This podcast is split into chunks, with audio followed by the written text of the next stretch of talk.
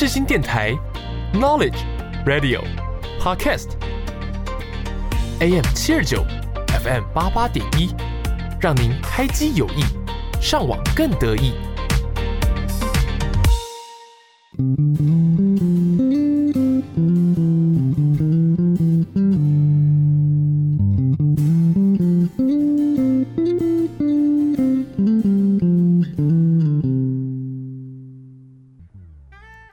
多久没有拥有自己的时间了呢？你有多久没有好好看一部电影了呢？从电影看世界，从电影看人生，一对好朋友，两杯好啤酒，又和你黏在一起看电影。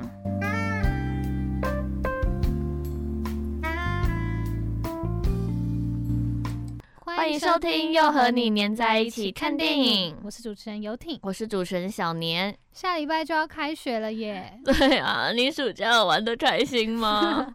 我觉得我有哎，我整个八月都在玩的感 觉。我没有开心哎，你有听到吗？我真的没有开心。你们在南投玩的时候，我在确诊哎，我竟然我竟然确诊了，浪费超多天生日，你生日我也没有去到。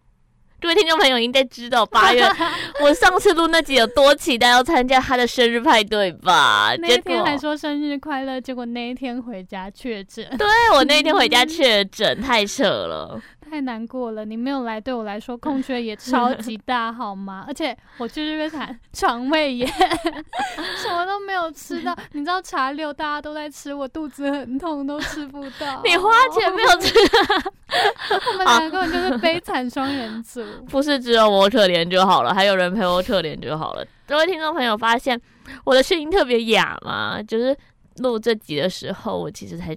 好，大概第二个礼拜，今天刚好最后一天，十四、嗯、天。天哪，我声音真的是哑到不行呢。哎，好啦，现在没事就好。那我们赶快安排下一次旅行。嗯，我觉得没问题啦，就是毕竟我们可以的旅行也不多了。他完全就是不照稿演出，我原本是。给他就是啊，就要开学，完全不要做我的搞演出。我们就要当会玩又会念书嘛。对，我们要会玩又会念书啊，那也好啦。今天的主题开始之前，先为大家点播一首《玫瑰少年》，让听众朋友来猜猜看今天的主题吧。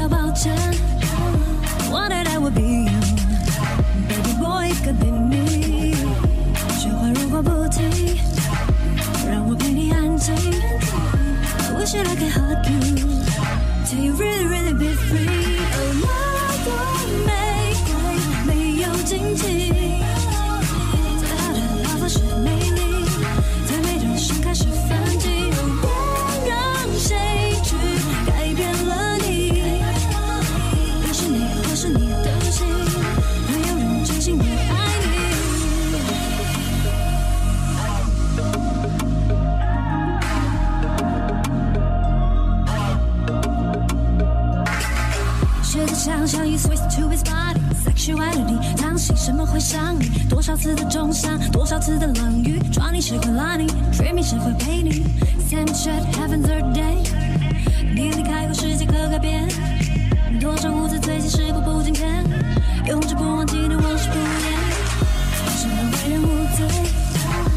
你不需要抱歉。One day I will be you，baby boy could be me。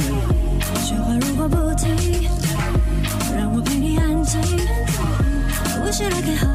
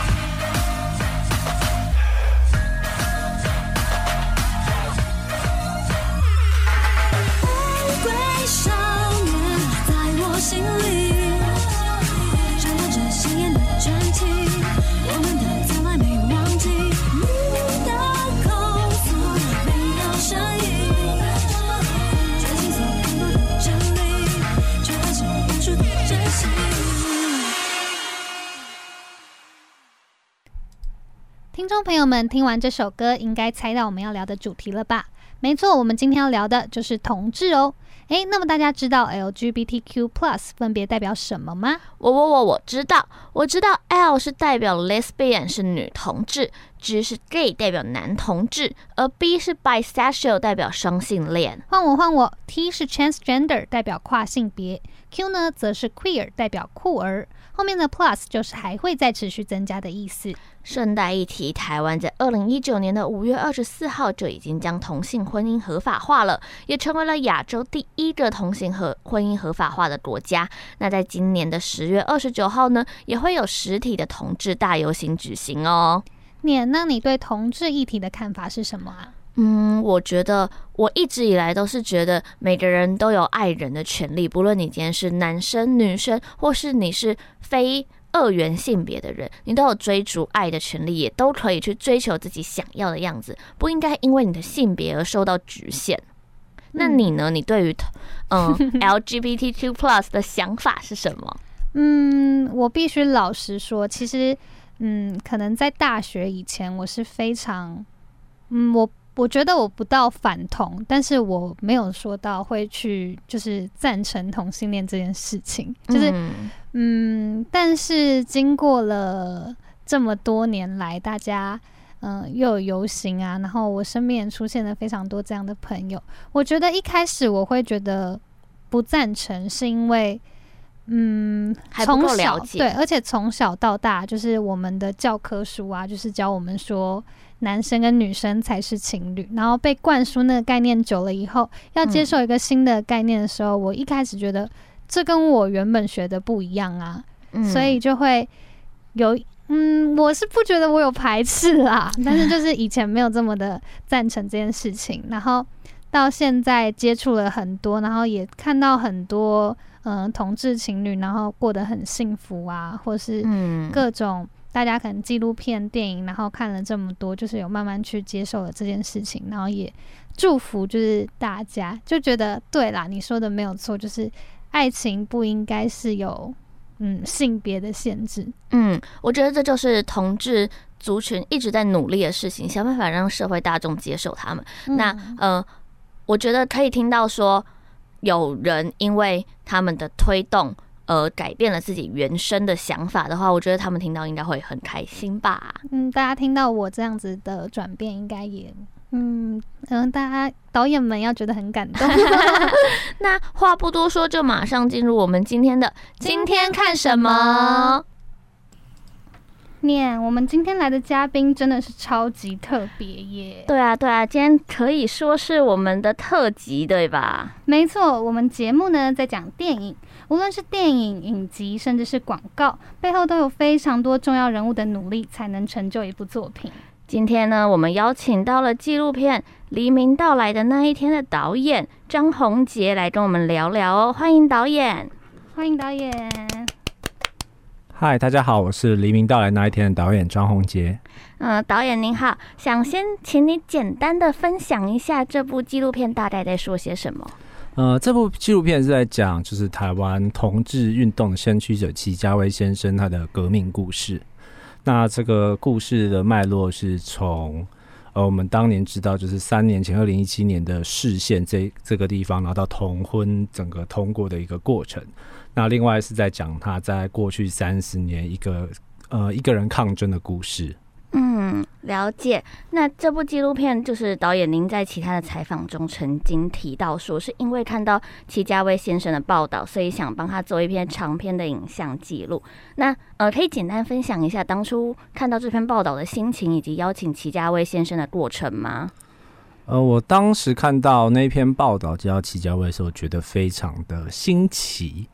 因为其实对于呃，我可能不是同志圈的朋友，所以我觉得，哎，齐家卫这个人其实没有听过。嗯。可是看完他的故事之后，觉得，哎，这个人在台湾就是争取同志婚姻这么久了，那这个故事我觉得非常的呃，算是感人。对，那他自己的一些个人的一些故事，或者是好像流传在网络的一些对他的风评，也让我对这个人产生了好奇。所以觉得，哎、欸，如果这个在台湾的这样非常特别一个故事，应该可以帮他做成一个影像，来告诉更多的人。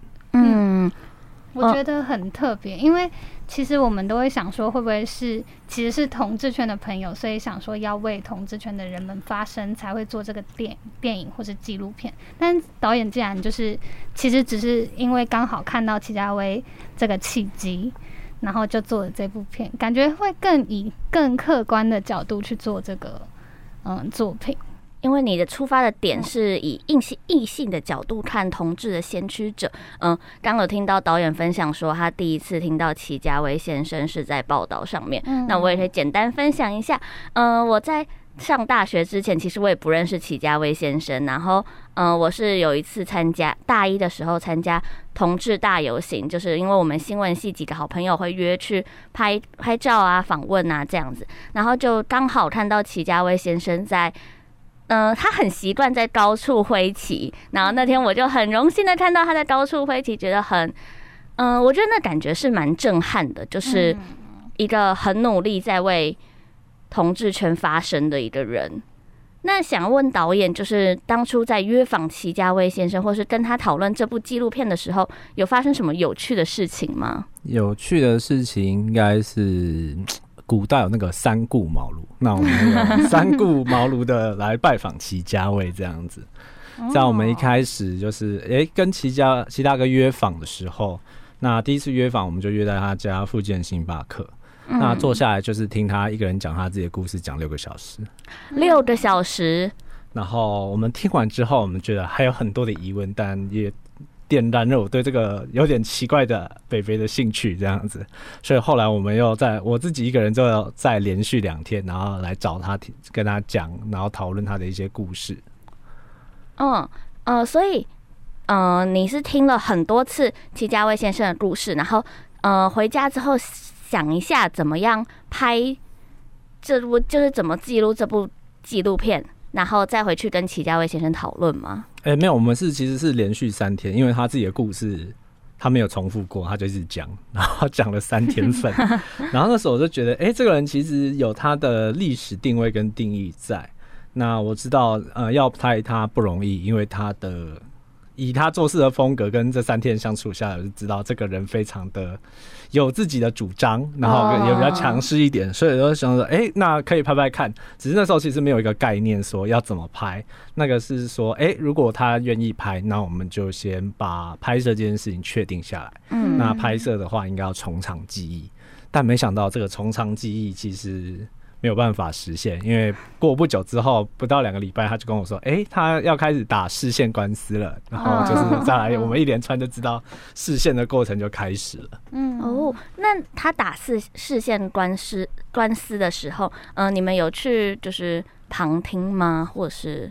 哎、欸，其实我们的纪录片的电影从一开始就是以他做视线为开场。哦，所以其实就是，哎、欸，这一幕好像大家觉得好像我们在等待已久一个契机，不是？他是我们要拍的时候，第一个其实就是从那边开始拍了，不小心就是拍到那个，所以就是很刚好，就是有那个机会去拍到他准备视线的一个过程。对，没错。所以齐大哥都会开玩笑说啊，为什么我视线等这么久？原来是因为要等你拍我。那想要问你们有没有跟齐先生就是合作的过程，有没有什么特别的？除了视线之外的。特别让你印象深刻的事情，呃、欸，我觉得印象深刻的事情是我们跟祁大哥跑了很多的同志游行或者同志运动。嗯，那这个同志运动或者是游行，其实很多时候我们想说，哎、欸，祁大哥应该有点像斩将，有可能出现一下，代表一下就算。但我们就发现，哎、欸，他他就是喜欢从头到尾待在最后。嗯、那这个舞台到底有没有需要他？他其实不 care。他但重点他就是讲说，哎、欸，如果当在最后一刻突然把他叫上台的时候，他必须要在现场。对，嗯，所以所以像我们去一些比较远的地方的时候，我们说，哎、欸，我们是不是要订火车票回来？他说不用啊，我们就等到活动结束再买票。然后就就可能我们去个花莲，然后最后我们就买不到票，然后我们在那个车厢中间那样子坐着，然后回台北。所以就是，呃，启先生是一个很热衷于，呃，怎么讲？他也算是先驱，所以也不能用热衷这个词，但是他很敬业的从从头带到尾。啊、呃，我觉得他有一份使命感，跟就是觉得这个是身负重任在他这个身上，就他把这件事情看得很重要。嗯、那就是呃，就是有看纪纪录片啊，或是齐家威先生平常的那个呃习惯，就是他习惯在每一场活动中排到最高处挥旗子。那这一幕会不会有不好拍的地方，或者是说呃你们跟着爬上去？对，呃，就是先讲，就是现在的纪录片其实有一些画面其实是可以塞，就是请受访者配合这样子。哦、对，那对于这部整部片的话，齐家威的行为是。无法管控，对，我们没有想要管控他，所以就是一个他他原本怎么发挥我们就怎么拍，所以这件事情就是他爬高速变成是一个他的随机动力这样子，嗯，他的突然起念说，哎、欸，这个角度不错，那我要上去，我他就只会跟我们指挥，那再来的话，我们只能看他怎么做。哦，了解，但是就是嗯，我们也知道说纪录片要背。就是只只要是拍片都要背那种很重的器材，或是带很多东西。那在拍这一幕的时候，不会有那种，就是他可能爬得很轻松，但你们在后面追的很辛苦吗？哎、欸，我们要追他就已经很辛苦了，因为 他习惯就是跑来跑去嘛。那我们想带一些比较好的脚架，然后器材可能也是比较呃齐全一点的时候，所以这件事情会变我们的一个负担。哦，但是但是就是还是捕捉到了一些很，很棒的画面，对，很棒的画面。那就是想要知道说，呃，在拍纪录片之呃这段过程中，有没有发生什么让你特别印象深刻的事件？呃，我觉得印象深刻的事件可能分很多的层面来讲。那第一个是我们就拍齐家威，所以可能更更深入的参与整个同志在。呃，整个社会上就是争取声量这个过程，所以你会看到，呃，其实身为同志，他们要争取生呃社会的认同这件事情，其实是非常的辛苦。那这个辛苦可能不是说一时，而是说他经过了很多年的淬炼，所以让整个社会氛围对于同志的接纳度才会到现在这个样子。嗯，所以我们会看到不同的世代对于同志的接纳其实是不一样的，而我们现在可能比较年轻的世代对于同志的接纳的程度，就是他们多年来的一个成果。嗯，那另外一个方面是在讲反同的。那在这个影片里面，呃，有一部分是呈现就是视线公投的时候那个反同的一个动员的情况。那你会知道，就是在这个社会中，很多人可能是不愿意接受同治，或者是因为宗教的关系而不愿意接受同治。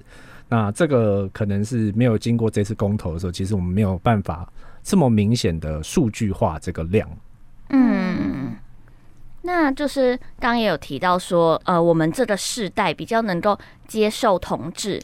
那呃，你们在纪录片拍摄的过程中，呃，听众朋友一定会很好奇，说有没有就是去拍一些反同的人的想法啊，或是其他采访采访之类。除了齐家威先生，呃，我们这部片的话，其实一般大家觉得好像纪录片好像要客观，所以要两边都采访这样。嗯、但其实纪录片它有时候就是非常的。呃，个人观点或者是某个导演的立场。嗯，那在这部片的话，其实我只我其实没有去探讨在就是不管是同志或者是反同他们这边其他的倡议者的话。而是这部片主要是在看齐大哥的整个人生故事，嗯，所以我们会看到同志团体他站出来，然后抗议他们的事情；那反同团体看出来讲出他们自己就是在可能记者会或公共场所的看法或者是作为，嗯，对他可能会比较片面，所以我们其实没有深入到他们两边，因为我们这个还是以就是齐大哥整个三十年的脉络的故事去深究。了解，所以你们主要还是聚焦在呃齐先生这一个。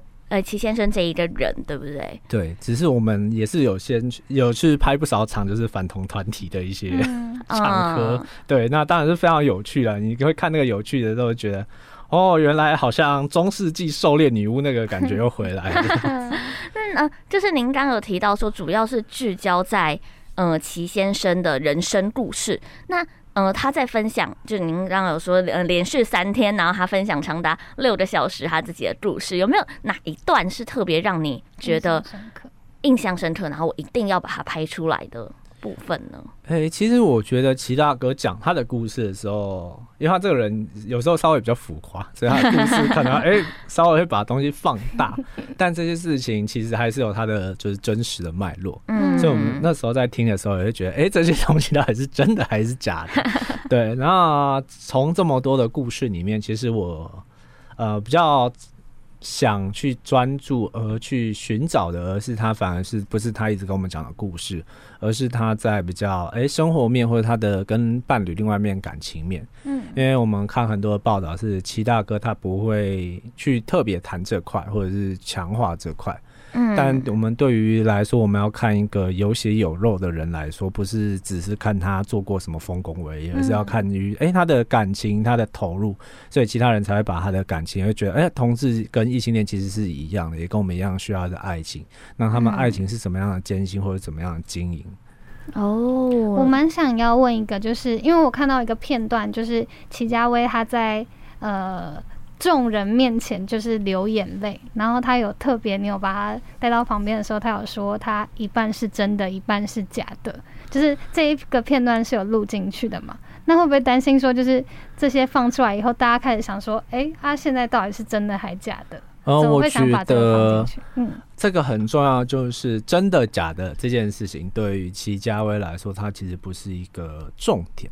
而是他今天做出来的这个表演能达到什么样的效果？嗯，所以我们会看，哎、欸，祁大哥一直在从过往一个人，然后到呃，他就是在游行上最高处挥旗，那这其实都是在彰显出世呃，给世界告诉他说，听到我的诉求是什么，我想讲什么话。嗯所以我们会想说，哎、欸，他到底流眼泪是真的还是假的？但我觉得 流眼泪是反而就是，不管是他是今天真的流，还是他只是假的演出，但重点是他要告诉，呃，像那段是在讲说，哎、欸，很多同志其实在这些年，其实有很多同志因为世界对他们的不了解或排斥而自杀。对，他其实就是要倡议这样的事情。所以其实我觉得他很多过往的表演，他就是只是为了把他的议题而带出来而做的秀。嗯，所以虽然说有一些。嗯，有些人会作秀，但是其实这搞不好就是背后有一些不一样的意义，这样子想让大家看到。因为如果他不这么做，可能很多人就会忽视掉这个问题。对，而且我觉得，呃，作秀这点对齐大哥很重要，或者是对他来说认定很重要，是因为他在一个人抗争年代，其实是从一九八六年开始。那一九八六年，然后我们就过去从这样推嘛，就是过去那二十多年来，其实那时候最大的媒体，然后跟传播管道是新闻，所以如果你必须要上新闻或者是上报纸博得声量的话，就是必须要吸引媒体的焦点，然后成为对那个吸睛的宠儿。所以要怎么做的话，我们就可以把。他想成比较浮夸式的那种网络红人这样子，嗯，就是为了要吸睛，就即便这些故事可能还有一点浮夸的成分，但是背后是希望就是可以为同志族群发声。嗯，那今天的节目呢，就是已经进到尾声，想必听众朋友们呢，还是跟我们一样，对于导演啊，还有纪录片有非常多好奇的地方吧。对，我觉得，嗯、听完导演刚刚的分享，就是可以知道一些，呃，在拍齐家威先生的心路历程，还有一些，呃，在拍齐家威先生遇到的困难，还有齐家威先生本人，虽然有些浮夸，但是他，呃，想要带给社会大众什么样的意义？那想要听到更多内容的话呢，请听众朋友下下礼拜一定要持续收听哦，我们还会告诉你更多有关于导演在拍纪录片时的一些小小秘辛。好，那么今天结尾还是想要请导演帮我们点一首歌，点一首歌嘛？那我们来听那个好了，嗯、那个同志前阵应该说那之前非常火红，然后还有齐家威在里面演出，哇。哇，刻在你心底的名字，嗯、对，在电影里面齐大哥、嗯、他们有一找一个演员演齐大哥年轻的时候，嗯、如果有看的朋友应该会知道，嗯。那好，谢谢导演今天跟我们分享，谢谢，谢谢。那我们下礼拜再见喽，拜拜，拜拜。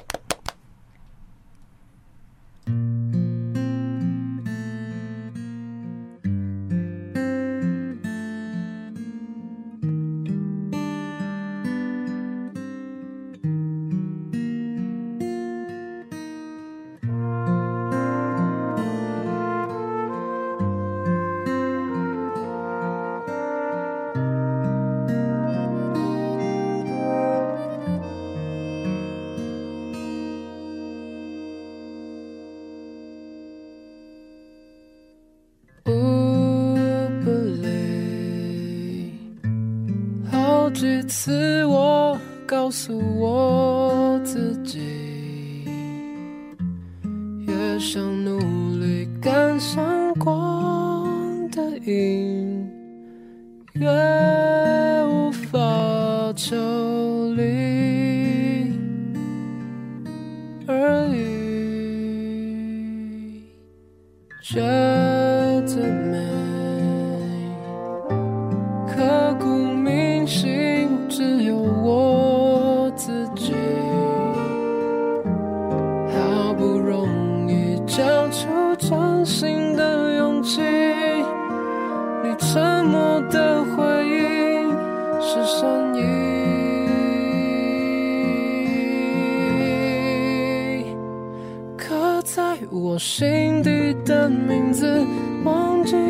时间这回事，于是谎言说了一次就一辈子，曾顽固跟世界对峙，觉得连呼吸都是奢侈。如果有下次，我会再爱一次。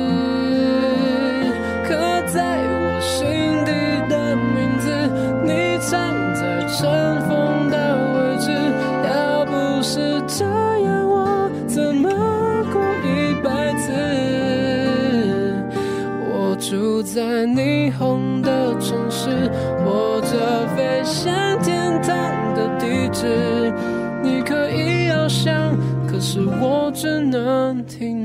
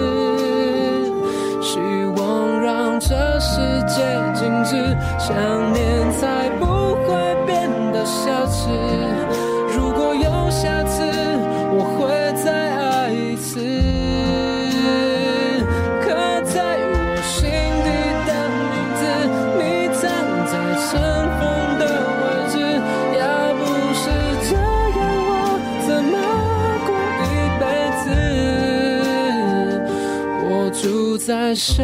你的城市，握着飞向天空的钥匙，你继续翱翔，还有我为你坚持。